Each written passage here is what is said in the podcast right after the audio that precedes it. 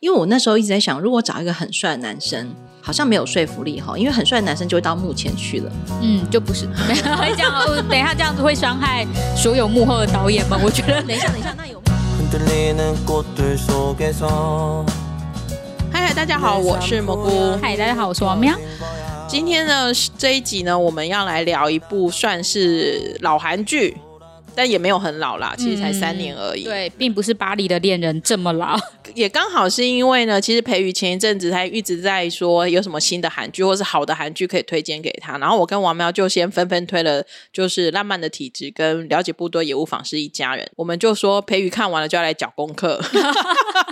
然后呢，所以我们就决定呢，就是不负责任的，也不是不负责任，反正我们就是很任性的就决定开录了，就是一百部韩剧的介绍，但我们可能只会先介绍。两部 对，接下来就是可能年底见之哎，没有了，就是当然就是有还不错，我们就会继续看，因为有时候 O T T 那边有时候会下架或上架，就是比较很难捉摸，所以还是要看一下 O T T 愿意如果再购入一些很不错的旧韩剧的话，那我们就会继续开录。对，那只是呢，就是在我们介绍培育出来之前呢，我要跟大家说，我们刚刚呢一任经过了一一阵子的阿米风暴，因为培育竟然也是阿米。然后呢，跟我们现场的朋友呢，大家就是所谓的敏推，是不是？对，居米对，所以呢，我们要把培育拉回来。培育还好吗？我还在想着居米。大家好，我是培瑜。我们今天是要聊浪漫体质哈。培瑜应该是之前是没有看这部剧，然后是我们就是请培瑜来有机会去看一下，然后培瑜就跑去看了。然后就意外的发现好看，当然非常非常好看，真的真的。那浪漫的体质，其实那时候二零一九年刚出来的时候，他官方去宣布男主角是谁的时候，我吓到，因为没想到竟然是安宰宏。对，因为毕竟就是呃，他并不是典型的男主角，因为大家对安宰宏的印象最深刻，他就是《请回答一九八八》里面天天的哥哥嘛。整个人是稍微呃比较有福态的感觉，所以你就会觉得，而且他的讲话也很幽默。但他在《浪漫体质》，他就是饰演一个男主角。他为了这部戏，他就有说他 就是减肥，就是如果你去搜寻，就是他的减他是怎么减肥的，啊或者什么之类。但是我觉得还是回归到他，其实他的演技是还蛮好的。其实他演技很好，然后那时候会很瞩目这部剧，原因就是因为第一个是《机不可失》的导演李比宪的戏，然后他是编剧跟导演，他剧。本他有部分也是自己写，然后导演他也是自己做。然后他因为之前他在《机不可失》或是《二十行不行》就展现他这种有点幽默喜剧的功力，然后是冷面笑匠型。嗯，然后所以就因为他第一次挑战电视剧嘛，所以我们那时候就会很关注他。女主角是千羽熙演的。其实那时候看这部剧的时候，我记得我也是印象很深刻，是因为刚开始当然是冲着编导进去看，然后看到最后发现哇，其实他讲的议题非常的深，超深，就是。有有点吓到，当然也是可以很轻松，但是我觉得他不会用很严肃的态度或很沉重的态度去讲述这样子的议题，我觉得很好，因为但是问题是他也还带着，因为他是在讲三十岁。的女，他讲讲三十岁女生的故事，对，然后所以还是带着三十岁的议题。我还蛮 surprise，是因为其实我那时候只有认识男女主角，嗯嗯，因为其实那时候两位，因为她是三个女生三十岁的故事，然后另外两个女生，当然现在有一个是大家现在很认识的是全如冰嘛，因为她后来演的文森佐，可是其实在当时他们对我来讲都是非常新的面孔，没错，我我自己也是，然后看的时候就很喜欢，其实从第一集开始就还蛮好笑的。就是各种的笑点。那培瑜要不要讲一下你自己在看的时候，你或者是你自己刚开始在看的时候，你你的感觉是怎么样？我的感觉就是阵风回来了，就是巴巴的阵风回来。对对对，但是一直他很帅啊！现在里面对我一定要说，我觉得导演选他真的不是没有原因的，因为我发现他好像在他在演那个剧中的导演啊，他把那个导演。要有一点帅，但又不能太帅，嗯，的那个状态，我觉得表情表表现的很好，然后肢体动作，然后讲话的姿态，因为我那时候一直在想，如果找一个很帅的男生，好像没有说服力哈，因为很帅的男生就会到幕前去了，嗯，就不是 没有这样，等一下这样子会伤害所有幕后的导演们，我觉得，等一下，等一下，那有幕后很帅导演吗？有啊。有啊，有有有一两个还是很帅。OK OK，好，那所以是大部分少数，对不对？就是比较像郑风这种，就是长得端端正正的，然后有他看起来就很有才华的人。对对对，而且有他自己那种特殊的个性，嗯，跟那种讲话的姿态。然后我觉得他坐在那个电视台的那个 OA 墙就是那个半光哦，隔板，对，就觉得对，那仿佛就是他的位置、哎 因为其实《浪漫体质》讲的是一个电视剧幕后的制作的故事啦。然后，因为我我本来就一直对这种电视剧主幕后，就是电视剧制作为主的背景的电视剧，我都会很有兴趣。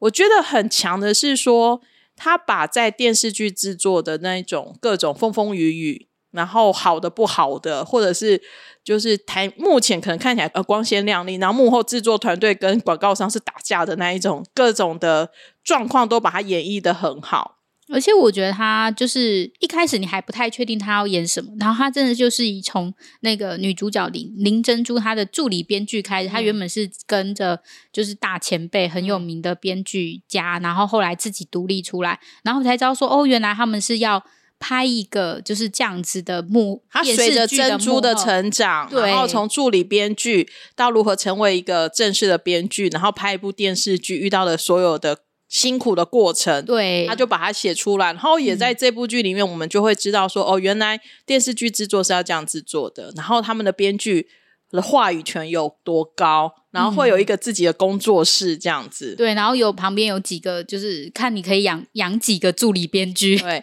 然后好玩的是，这些编剧他在写这些浪漫的爱情故事，跟他自己在上演的爱情故事 差非常多。讲一个比较直白，就是珍珠她可能会觉得放屁这件事情要遮掩起来，可是有一天她就是被他呃，对，被发现了那一段真的超好笑。我很好奇两位，就是看到放屁那一段的时候，就是怎么诠释他们那个之间的关系。这就是你知道，有时候就是刚开始谈恋爱的时候，你可能还会有一个结界，有没有？他就是直接打开那个结界，而且是很暴力的打开。对，而且是那个男生一直在讲这件事情，然后就坐在地上，然后我就心里面想说，哇，这个男主角导演付给他这一段要演的时候，我不知道他心里面怎么去想这件事情，但我觉得他把那种那种冷面笑匠的感觉真的演的好好，我觉得这整部戏就是光是看演技就很过瘾。对，因为包含导演都用一些很非典型的手法，比如说我带你去兜风。然后就拉着一 那个小车骑车车，有没有？男女主角就坐在上面这样拉出来，然后我真的对那一幕印象也很深刻。我知道现在想起来我都觉得很好笑，因为他打破了所有我们这种电视剧的传统的观念，然后包含男主角他好像也故意前面写的时候他是很有才华，然后是收视率极高的导演，可是他也一样遇到朋友那个同事的背叛，然后他的男配角就是他的导演组的的另外一个导演，就是长得很帅啊，很有才情啊。然后也抓到大编剧啊，就是我觉得就是导演有时候都故意用那种反讽的手法。其实《浪漫体》当时的收视率没有很好，嗯因为它太创新了。哦，现在来看会不会大家会比较看得下去？我觉得有可能呢、因为我觉得那时候比较少这样子的电视。我觉得它就是一个适合放在 OTT 平台的，就是的。可是它现在下。架了，哦，对啊，就是它的声量，就是其实有看过的人都是好评，嗯，就是他要有那种可能真的因为可能男女主角大家比较不熟悉，所以他或者是就是不是那种很呃就很帅或很漂亮的，所以大家没有办法进来。但是我觉得一进来应该都是很有共感的。尤其前一阵子因为孙喜球的原因啊，所以其实大家很多人就会翻出来看啊。巨先生，啊，对啊巨先就是浪漫的嗯体质。对啊，他在里面演的那个亚 PD 也是，就是大家就会一直又去剪那个片段出来看啊。韩剧还蛮常会有这种三个女生的故事。我自己像我们刚刚提到那个珍珠编剧的故事之外，其实它里面还有一个是纪录片导演，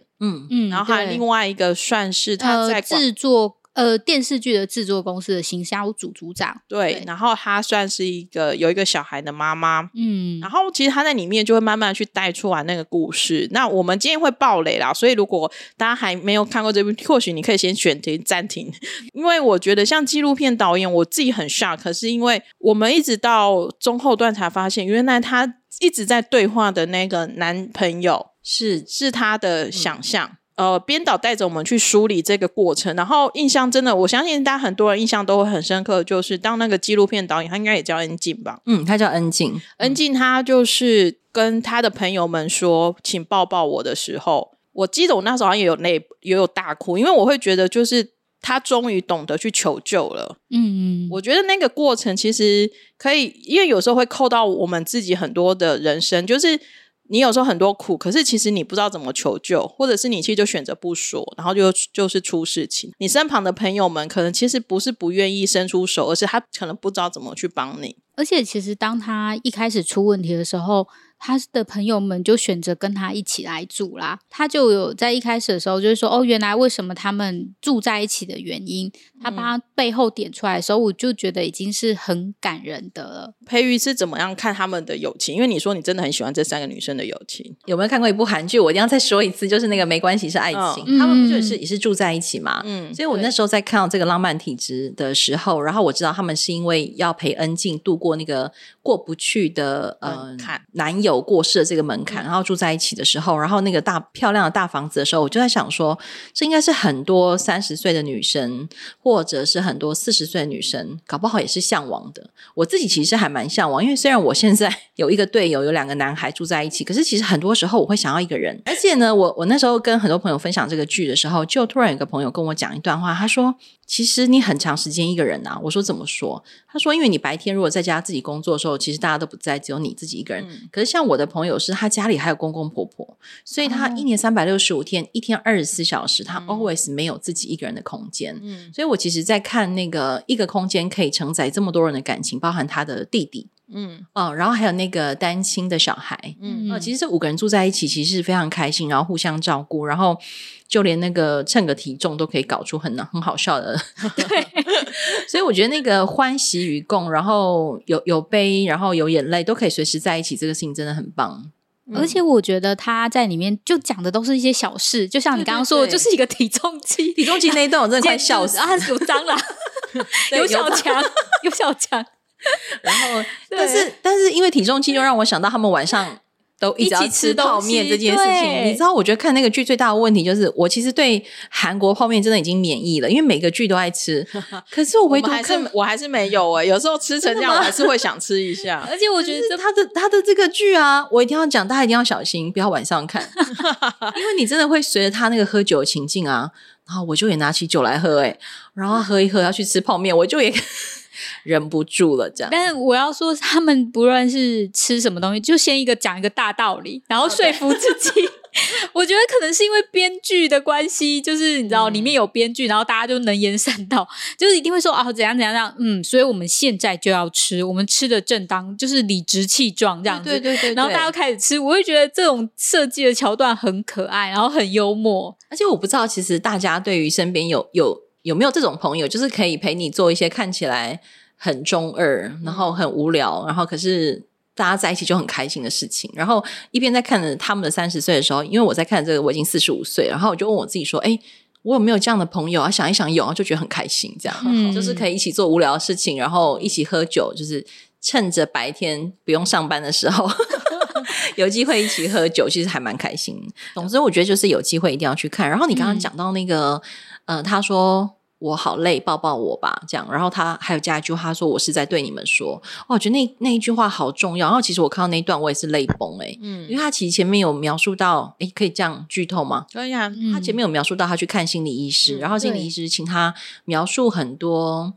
他可能过去没有在意的事情，但是那些不在意的事情，其实反而累积成他心中很需要帮忙的部分。这样，所以他那个时候，呃，所有人能抱着他，然后他也愿意哭出来这件事情，我觉得可能。大家也可以想想看，就自己心目中有没有这种可以需要被抱抱的时刻，或者是嗯需要找人就只是哭一哭、讲一讲这样，然后不见得要立刻给什么回馈，我觉得我很我非常非常喜欢那一段，这样。自己的人生经验会是说，一定都会有这种时刻，但你有很多人会选择当做没看到，或者是就是逃避它。居然很建议大家，就是说，如果你有这种时刻的话，如果你真的你觉得你身边没有朋友能够支撑你的时候，其实就是寻寻找专业的心理咨商，或者是你就去寻找你所有认识的新心理老师都可以。我会觉得一定要有这样的时刻去去宣泄一下自己，然后。其实这部剧我很喜欢的是，他一直在讲和解这件事情，跟自己和解，跟你身边的朋友和解，跟你的工作环境的所有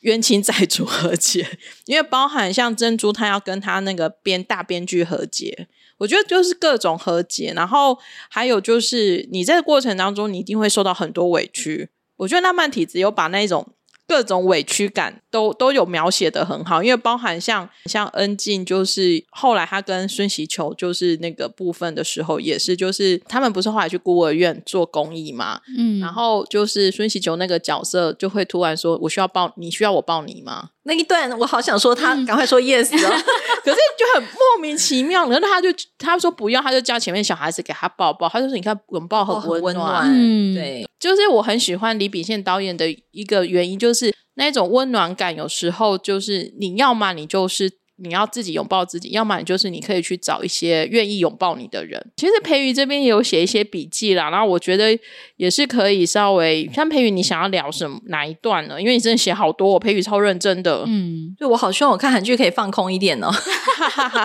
我努力，我努力学习这样。不过我很开心，我刚刚听到你说这个标题叫做《一百部韩剧嗯，之第一集》，嗯，我好开心哦！而且是聊这么经典的剧。然后我其实也做了一件事情，后来就是回去再把他电影看过，嗯就是那个《机不可失》哦，很好笑吧？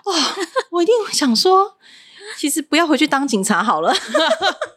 可是我觉得导演在这个电影跟这个剧当中，其实还有一直在谈一件事情，就是如果你认定了这个工作是你喜欢的，而且你也做的很开心，就算是中间很多大便啊，很多很令人生气的事情，其实都可以想办法再找到让自己当初投入这个工作但。人生最难就是你找不到你真的喜欢的工作，这怎么办呢？这才是最难的。因为我本来觉得最应该要离职的其实是那个制作人，哦，就是那个单亲妈妈，因为她的工作嗯相对于两位，就是珍珠是编剧，然后恩静是她必须要放低很多自己的姿态去求啦。对，然后这个部分我也觉得导演描描写的非常的写实，就是我也会回想到自己以前上班的时候，或者是以前在学校当老师的很多，你知道，嗯，对，好，总之那个那个委屈的部分，但是我觉得他其中有一段就是一直叫欧巴欧巴那一段，他就是他一定不知道我们在说什么，就是那一段有一很经，典，很好笑真。的很好笑，但是我觉得他那一招心酸感哎。对对就其实我是有对，心就是酸感就是的你会觉得很好笑，但是你会想说，哇，他怎么把这种心酸，你在工作上的心酸，然后用那么好，很低啊。，对，然后用一种很好笑的手法去就是呈现出来。而且我在想啊，如果这个桥段是珍珠编剧写的，然后导演把它拍这么有趣，我觉得他们心里面两个其实是同情这个现象的。嗯，我其实是嗯在这个，就是刚刚蘑菇说，在这个整个剧当中，我其实看到非常多导演跟编剧，他们对于这整个韩国影剧产业的，说是批判的角度也好，但是原来批判可以用这么幽默的、这么温暖的方包法。啊那个广告之路也是，哦，那个真的好好笑他就直接告诉你说不好意思，我就是现在就是要三十秒，而且我觉得最好笑是有除了他那个欧巴欧巴那一段啊，还有一段是那个珍珠跟导演他们两个去咖啡厅，几乎是最后一集还两集了。嗯，他已经有一个自己的工作室，对不对？对，但他们还要去那边喝咖啡，然后去喝咖啡，对。然后那个导演突然就问郑峰，好，就是那个导演突然问珍珠说：“我们为什么还要来这咖啡馆？”然后我就整个在电视机前面喷出来，我就觉得太好笑了，这样。然后珍珠就说：“你不要问。”意思就是说，大家都明白，你不要再问了。这样，但是导演自己，我觉得像是自己悠悠自己一默。嗯然后我觉得那个，嗯所以他那个幽默，我觉得是。我觉得在很多亚洲人的生活里面还蛮难被看见。就是其实我在看那个剧的时候，中间小孩又有穿插进来，突然看一下、看一下、看一下这样。然后小孩就突然讲了一句话，说：“啊，我知道你为什么说吴宗宪很低级了。哦，啊，”诶，两个大人都懂哎，我们需要解释吗？我们让听众朋友自己去感受一下。如果你是吴宗宪的粉丝，你可以感，你可以有机会再去看这个剧。就是所谓的幽默跟拿别人开玩笑这件事情，真的是两回事。我觉得这个导演在这件事情上是让我看到他的才华，只是后来好像都没有他的电视剧吼。他后来比较专心做做剧本，然后好像最近在拍电影剧本。哦在写 OK 剧 OK 本。总之，我觉得就是他好像拍这部电视剧受伤蛮深的。等一下开为什么玩笑 开玩笑，因为毕竟收视率就 就是这但是我觉得他在后面自己也解释了，就说呃，就是收视率或者是什么东西，我们也知道这一部啊收视率会不好嘛，嗯嗯对，但是嗯我们还是想拍，我们还是有想要讲的故事。就是这一部剧，就是在讲一个电视剧筹备的过程，然后那个主题也就跟就是呃浪漫的体质，就是呃就是到了三十岁又如何之类，是整个都是扣起来的。所以我觉得他在呃剧的内容跟他自己本身现实中的生活，我猜是都有相扣的。他跟的可能真的把自己的故事是写进去的，才会那么的幽默又好笑。嗯，我觉得这一剧真的很感谢你们两个推荐我，不然我应该怎么样都不会点进去。没有，我是看到那个剧名，哦嗯，我觉得剧名好像大家会有一点不太知道说，哎，到底他想要阐述的，就是嗯、呃主题到底是什么东西？嗯嗯对。但是嗯你要说他要阐述什么主题，你真的看了以后也觉得啊，好像没有特别要阐述什么主题，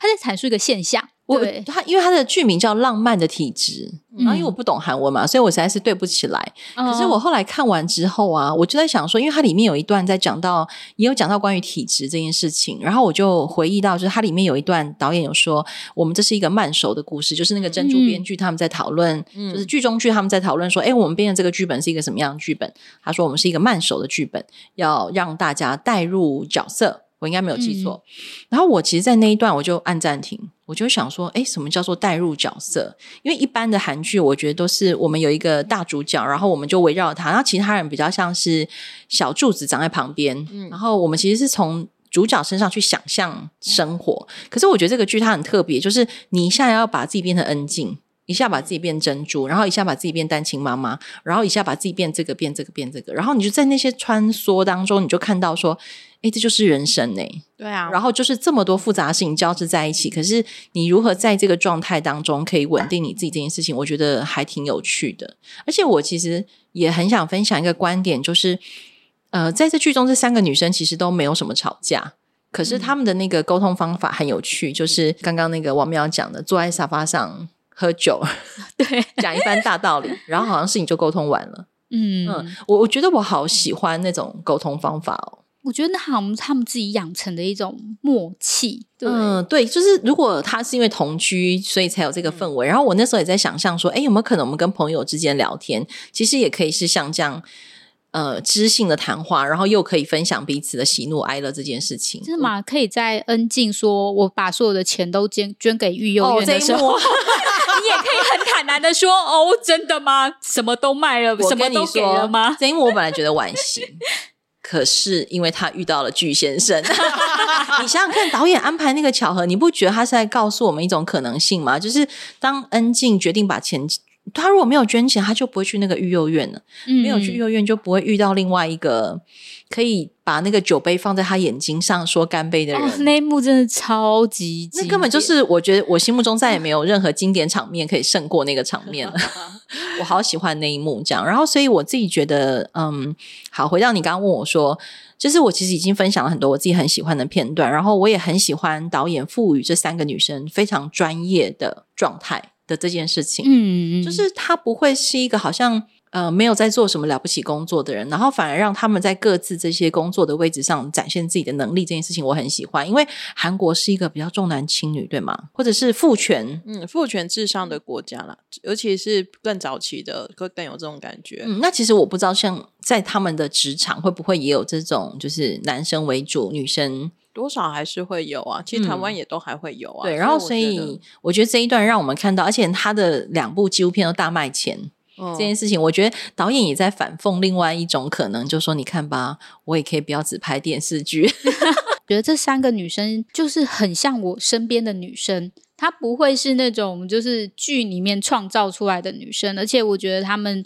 对欲望也很直接哦，欲望那一段也好好。对，就是我就是想要个包包，这个包包好像可以证明我。然后大编剧门一推开，全部都是名牌包。但是你就会知，然后或者是是说，时间就是带给我们皱纹，然后说什么，就是那种，就是他们就会说，我知道我的生活要很有意义，但是我也知道我必须工作才有钱。虽然说恩静比较不一样，因为恩静她自己的呃经历的关系，所以她把钱捐出去了。可是其他两位其实真的就是为了钱在努力，然后大家也是死活都要拍把这部片拍好，因为有才有钱拿。就是这个部分我觉得很真实，因为我们真的就是呃你在三十代的时候，你就是很多事情为了五斗米折腰啊。而且啊，欲望那个我那时候在看的时候，我觉得对我三十岁的时候真的也很想要有一个名牌包哎，嗯，然后我很很印象很深刻，就是。我觉得很多，因为我那时候介绍给身边很多朋友看的时候，他们都觉得啊，这个三十岁女生嘛，这种我们何何必要看这样？但我自己再重新回头看自己三十岁的时候，反而会让我想起说，那我今天之所以会是我这个状态，完全是因为我走过那个，不管是只只想买名牌包，或者是只想找一个别人觉得很帅的男朋友，或者是呃只想受到别人肯定的那个状态，一路走过来到现在。它里面有一句话，他就说，呃，不要把这个想成是意外的机会。因为已经付出了无数的时间准备，哦就是那个珍珠编剧。嗯嗯我觉得把这些东西都扣在一起想，你就会觉得，对你回过头来肯定你这件事，自己这件事情，你从三十岁走到四十岁，然后甚至走到五十岁，那接下去你还要往下走，那也许不要太过否定自己过往，也许很年轻、很幼稚的时候，就像我刚刚很疯狂说我很喜欢 Jimmy 啊，这样，我也许六十岁再回来看自己四十五岁现在这么幼稚，喜欢 Jimmy，我还是会觉得，而且我还蛮开。心，我竟然还可以这样子的热情，你虽然身体肉体的年纪在长，但是其实心智年龄有时候还是停留在。等一下，没有没有，我不是说不是说你是一个说嘲讽，很多人吗？对，我说很多人，或者是说，哦。或者是说你内心有一个小孩，他可能还其实还活在二十岁，嗯。你还是就是让你自己心内心的那个小孩慢慢的长大，所以我会觉得看剧就是在在每次都是在梳理自己啦，就是梳理自己对于人生啊，对于这种现实的一些的一些做法。我觉得编导、编剧，尤其李秉宪编剧导演，他有他自己的幽默感，所以他比如说他会在台词里面去致敬《请回答》系列，啊对，然后或者是说羊叫声，对羊叫声啊，或者是他会让男主角安宰红，就是说他请回答系列红不是因为我吗？他因为是电视剧的环境，所以他有时候会带一些就是经典的 OST，然后如果像我们这种资深韩剧迷听到都会觉得很好笑。他去融合了很多很好玩的元素进来啦，然后就是。这种人生剧也不用真的要很死气沉沉，或者是很硬邦邦的在告诉你在说教，这种说教感就真的降得很低。对，只是说那个说教感很低，我觉得可能会让大家觉得，反而会让有的人觉得琐碎。我觉得就很可惜。我确实在第一集我有这样卡住、欸，我就想说，啊，你到底是要讲什么？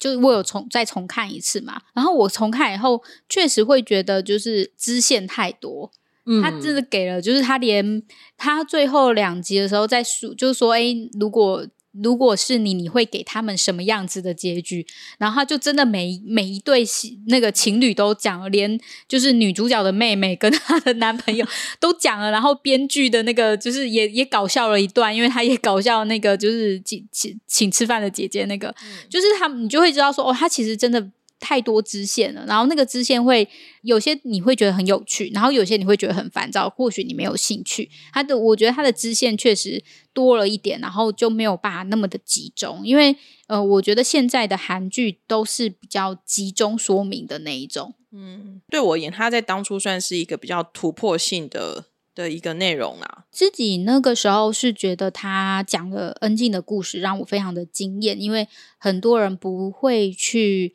那么直接，除了就是没关系是爱情啊，就是真的以这样子的呃为主题以外，就是很少人去说去讲说哦，原来就是你受了那个伤，然后之后影响到你的呃就是心理状态、精神状态，然后去梳理那个东西。后来知道说，原来可能跟他小时候的经历有关。这一段就是会让我觉得非常的惊艳吧，因为很少会直接就是讲的这么的明白，然后然后你也会很开心说，就是后来他也走出了这一段伤痛，因为并不是很多伤痛你都别人可以同理，然后或者是你可以走出来的。另外一个是，他也有讲到同志的议题。哦，嗯对对，在当初安静的当初的同志议题其实是不太会有韩剧碰的。一九年的时候都还没有啊。我觉得、哦我记得比较只有请我记得请回答有一些些而已。哦，那真的比较慢吼。韩国是我我记得印象很深刻，但我忘记哪一个剧了，完蛋！就是他们把同志叫做性取向特殊者，某一个剧。呃，有一部剧，但是他们好像他们是普呃普遍会这么说，所以他现在他们会认为他们是性少数者。哦，对对对，性少数者。嗯我那时候看那个，嗯、看那个剧的时候，我就按暂停。我想说，我刚刚看到了什么？他会是翻译错？我就再看一次。然后我就在想说，哇，这个东西要这么特别被标注出来，代表在韩国这件事情应该是很大的，呃，完全不能。对对对，这件事情就想说，哇，那在韩国，不管是男同志还是女同志，或者是呃跨性别的人，其实都非常非常幸或许我有讲错，可是我印象中，我觉得一九年的那时候，其实真的有会去带到同性恋议题的还是不多。好吧，那我觉得导演真的很厉害。然后我刚刚有想到有一段是那个女生啊、呃那个单亲妈妈，我们现在来聊一下那个单亲妈妈。呃，那个韩珠，韩珠，对对对，我觉得她的那个变化好戏剧哦 就是从被追，然后到生了小孩之后，她有一句很经典的台词哦，就是他那个男生要抛弃她，嗯要去追求她，讲那个是脱口相声吗？还是喜剧演员的喜剧梦想？演员对，然后他就要抛弃他们嘛，然后他就问他说：“他说他去追求幸福。”男生说：“啊，女生就说那我的幸福呢？”嗯，男生就说：“你的幸福怎么会来问我呢？”哇，我就想说，应该很多人看到这一段会怒关电视。就是如果不明白导演在说什么的人，应该会觉得导演在讲什么？这男明明就是渣男，怎么会这样？可是其实冷静下来想，好像是哎、超有道理的耶。对啊，所以也就是因为这样，他拿那个房子给他的时候，他还跟他说：“那那个移转税就交给你了，有没有？” 就是说，对我现在懂得追求我自己的幸福。对我觉得那个好好值得聊一聊哦。就是那那你的幸福怎么会问我呢？对，我觉得就是那一点真的很，但那时候我自己还是会有一种，就是后你要追我的时候，然啊后你就甜言蜜语，然后未欲为我做任何事情，然后学喜剧或任何东西，然后现在就是不想要跟我在一起了，就是我怀孕了，你想就是生小孩，然后你想要抛弃我，就说那是你自己的事啊，关我屁事。就是你会觉得说，哦，这他是个渣男，我自己也会，但是问题是那时候真的很冲击的说，哇，就是这么渣的人，就是问你说，那我的幸福，因为。我们有一起有小孩，真的就把小孩子撇得一干二净哎。但是那个时候也确实会觉得说，哇，就是那真的要自己走出来，就是不论任何遇到任何的问题，你不要妄想说，就是如果你有一个，就是你有另外一半，那个另外一半就会一直在你身边。对，我觉得那句话，我应该所有，我觉得所有结婚、已婚、未婚，有奢望着从别人身上找幸福的人，应该都把 hashtag 放在手机上。自己的幸福要靠自己啊。真的，真的，就哎，大家这样会不会讲完，大家都不想去看？但一定要说，真的很好看。就是那个渣男，其实反而开启了这个女生全新的人生。嗯嗯，但不用感恩。我我最讨厌那种什么励志的话，说啊，我要感恩曾经有这么一段。不，不用感恩，你可以骂他，就是说，我们要谢谢所有带给我们伤痛的人。并没有。我我可以，我我会忍住没有骂脏话。对啊，因为我就都会被这样开示嘛，就是这些人都是你的贵人。我真的想骂脏话，但这是蘑菇频道，不能骂脏话。好，我那我觉得可以用另外一个角度来看了，就是这些带给你伤害的人，他走了之后，呃，伤痛还是在你身上嘛，那是你在承受的。嗯，你其实应该好好感谢你自己，因为你带着那些伤痛走过来了。你怎么还会回过头去感谢那些人呢？再有人教你们说要感谢那些渣人的时候，你就要说不，我是要感谢我自己。好哦，气咬牙死我，切齿我！对对对，你让我想到那时候，就是他们在讲这件事情，就回头，就是后来那个男，就是他的算是前夫或者是前男友回头的时候这样子，然后恩静直说：“我那时候应该追到他的，就是应该那时候不是为了要那个吗跑太快了。对他跑太要溜走，他说：“哦，那时候就觉得很生气，我只是这种我真的应该把他追到，就是把他揍一顿之类的。哎、可是我觉得那个男生的设定也很有趣、因为他说他不会打架，所以他就练跑步。”嗯我觉得导演也在阐述了另外一种我们看待男生的价值的另外一种可能，就是说，哎，要么就是骁勇善战，要么就是能言善道。但是现在有一个人发展的策略叫做我跑给你看。对，我很会逃跑，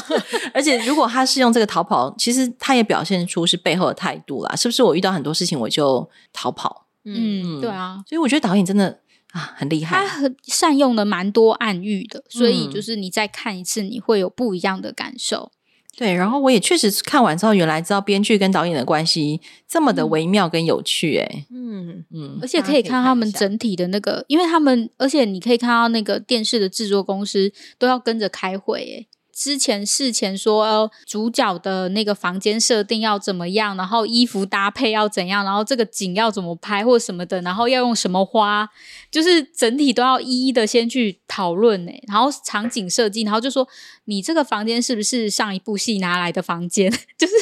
就可以知道细节哦，就可以知道，真的觉得韩国电视剧就是每一个每一个都是一个配包，都是一个美感。嗯然后每一个都是就是什么都是每个都有每个专门的导演嘛，摄影有摄影导演，然后对于那个配乐。也非常的讲究，说我们要什么，然后 OST 也要先就是先讲配乐啊，之类的，也有场景、啊，对，然后美术啊，美术演员 casting 也有演员 casting 啊，对演员 casting 又说找谁？孔刘，哇，我们讲讲哇已，这是我们的孔刘乐，然后找了孔明来，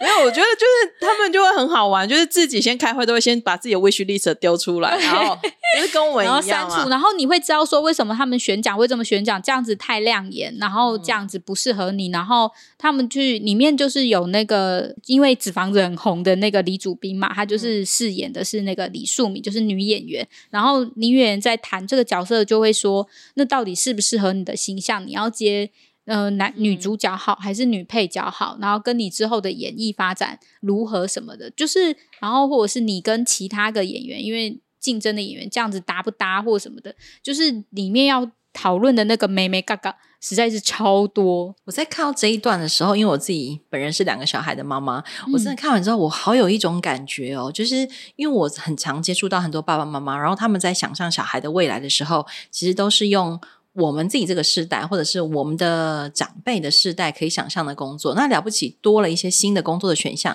大概就是那些会上